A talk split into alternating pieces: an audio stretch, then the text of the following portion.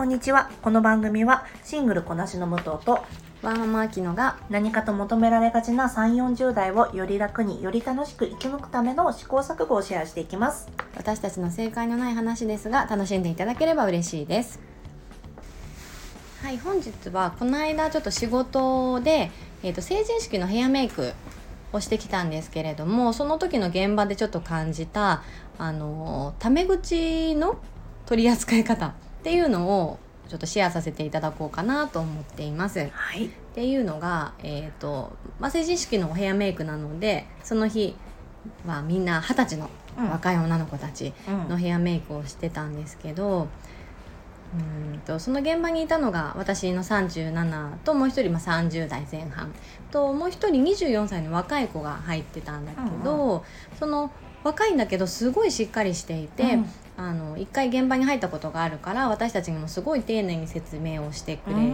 て、あのしっかりしてたんですよね。だけど接客に入るとあの二十歳の女の子たちとすごい距離の詰め方が上手で,うん。で、その要因の一つがやっぱりタメ口でああの嫌な感じでもくなく話していて、で女の子たちもすごいやっぱりちょっと上のお姉さんっていう感覚だからすごい楽しそうにお話をしていて、だけどなんだろうこの私というかこの世代の方共感いただけるかなと思うんだけどなんかタメ口にすごい抵抗があって、わかる。ねえうん。どうしてももうお客様だったりするから、どんなに年下の子でも、私はやっぱりタメ語でもうその日は絶対お話はできなくて。でもなんだろうあの距離の詰め方って一つその話し方。もあるのかなって思ったんだよね。うんとだってさ我々の時であきちゃんは接客された時にタメ口だったらどうですか？なんかちょっと親となるよね。親と。親と。そうだね。あの確実に、まあ、見た目で判断してうん。年上だろうなと思ったとしても、ああ接客時にうん。タメ口なんだなっていうね。違和感は残ると思う。うん、そうなんだよね。だからこそ自分たちはあえー、そう来る？って思うから。だから自分たちも丁寧な言葉遣いで喋るけど、でもその24歳のヘアメイクさんはさそれがさ多分上手だったんだよね。上手だった、うん。まあ、あと距離の距離じゃない年の近さもうんうん。もちろんあるんだと思うんだけど、なんかここで私がタメ口でアプローチしたところで、うん。なんか変に年上の圧感が出ちゃうのかなっていうのもあって、うん。なんか今日どんな感じにする？みたいあなことでしょそうそうそう。そううんうん。そうえー、なんかもっとプロとして接してほしいみたいなさ、そうなの。なんか「あいいじゃん可愛いじゃん可愛いじゃん」とか言って隣で盛り上がってるけど、こちらは「あうん。すごいお似合いですね」ってめっちゃ硬い接客してて、あなんかもどかしいけどあ私にはタメ口無理ってなんか全然違うこと考えながら仕事してた。確かにねもどかしいね。だってさあきちゃんはさもともとブライダルも長いからさ、うんそういうなんだろうお祝いの席とかもう本当にもうマジのマジのクライアントとさ、うん。いやあのこの新成人の皆様もねクライアントなんですけどなんだろうこのちゃんとしなきゃいけない冠婚葬祭に関わるポジションにいたからよりタメ口っていう選択肢が今までないじゃん。そうなのよ、うん。だからより新鮮というかなんか新しい発見だったんだよね、私美容院とかでタメ口聞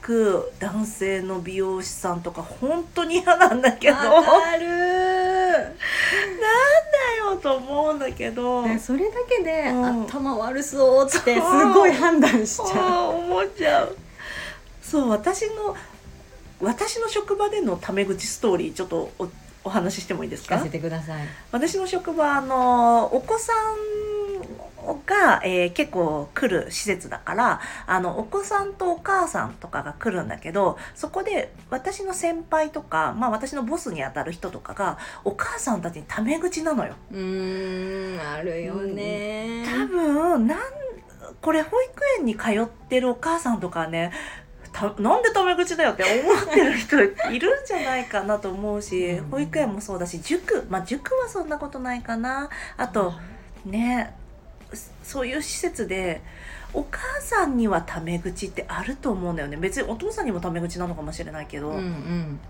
うん。なお母さんという存在を舐めてるわけじゃないと思うんだけどあるよね。あるよね。そのうちも保育園行った時に、まあでも普通の先生っていうよりやっぱ園長さんとか、うん。ちょっとやっぱね役職がついてらっしゃる方な気がするけど「ママさんあのね」みたいなテンションで話しかけられる時、うん。うん。ちょっとやっぱ私は親と思っちゃう派かな。親親だよね。親 親。おやおやって。アラームが鳴るもんねそこで。あやばいぞ気をつけろっていそううなんだアラームがちょっとどこかから聞こえてくるもんうね、ん。私も接客の時は結構固めの少し自分で気にしてるあの何々ですじゃなくて何々でございますっていうような少し固めのの敬語をセレクトしてるんです選択的に、うんうん。それ特に理由ないんだけどまあなんだろうな。あれです。あのー感情的な人って感情的な人を呼び呼びやすいというか、うん。感情的になる感情を見せる人のところには感情を見せる人がやってくる。うん。で愚痴を言う人のところには愚痴を言う人がやってくる。んっていうのがあるから、私は自分があのプロとして一線を置いて誰にも接仕事中に関してはね接してもらいたいから自分もプロとして一線を置いた一線を置いて接するような言葉遣いをセレクトしてるんだけど、うんむずでも距離は縮まないね そうなんだよね距離は縮まんないですよだから私がこれぐらい普段はは固めの敬語をセレクトしてるからこそあのタメ口になると「武藤さんそんなにフランクに喋ることあるんですね」って言われるんですよ。だから本当にどういう言葉遣いを選ぶかでその人との距離の取り方間合いの取り方って変わってくるね。うんそうなんか今までタメ口イコール使っちゃいけないものって思ってたけど、まあ、あの基本的なスタンスは私もそうなんだけど、うん。なんかちょっと新しい発見といううか、ん。あの、うん、新鮮だった。ね。なんか新しい武器が1個増えたみたいな感じだうんね。うん。へでもやっぱり、ーあごめんね、うん。あの自分自身はちゃんと見られたいから あと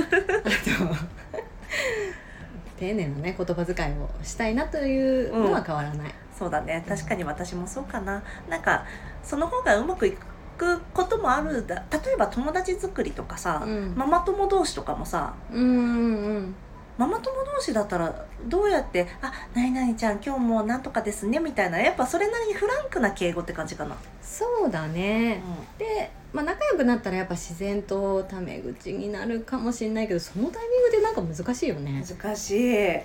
あうん。混ぜ混ぜこぜにしながら喋るね。その微妙な距離感が私は面倒くさい割と、うんわかるわかる。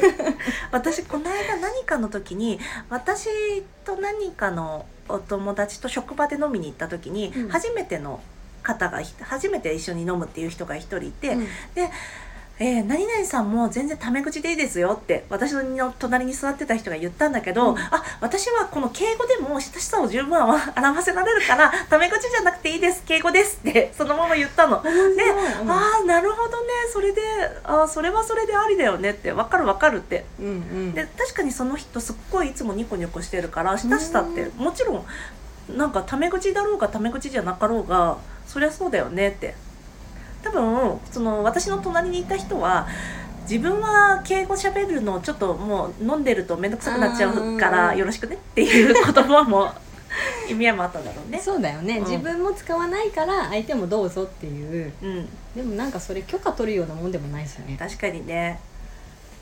ね。でそこら辺を真面目に考えてしまうのが我々世代だなって思ったの、確かにね。我々世代でのもしかしたら共通の悩みなのかもね。ね、じゃあリスナーさんどうですかね。なんかどういったお仕事だからどうですとか、うん。こうしたい時はこういう感じで距離を詰めてきますとかあったらね教えてほしいですね。なんかその敬語とタメ口上手に使う人ってやっぱ我々世代でもいらっしゃるじゃないいる。なんかそういう方ねぜひなんかコツあったら教えてほしいです。ね。では今日はこの辺にしておきましょうか。はい。はい。ではまた次回。はい失礼いたします。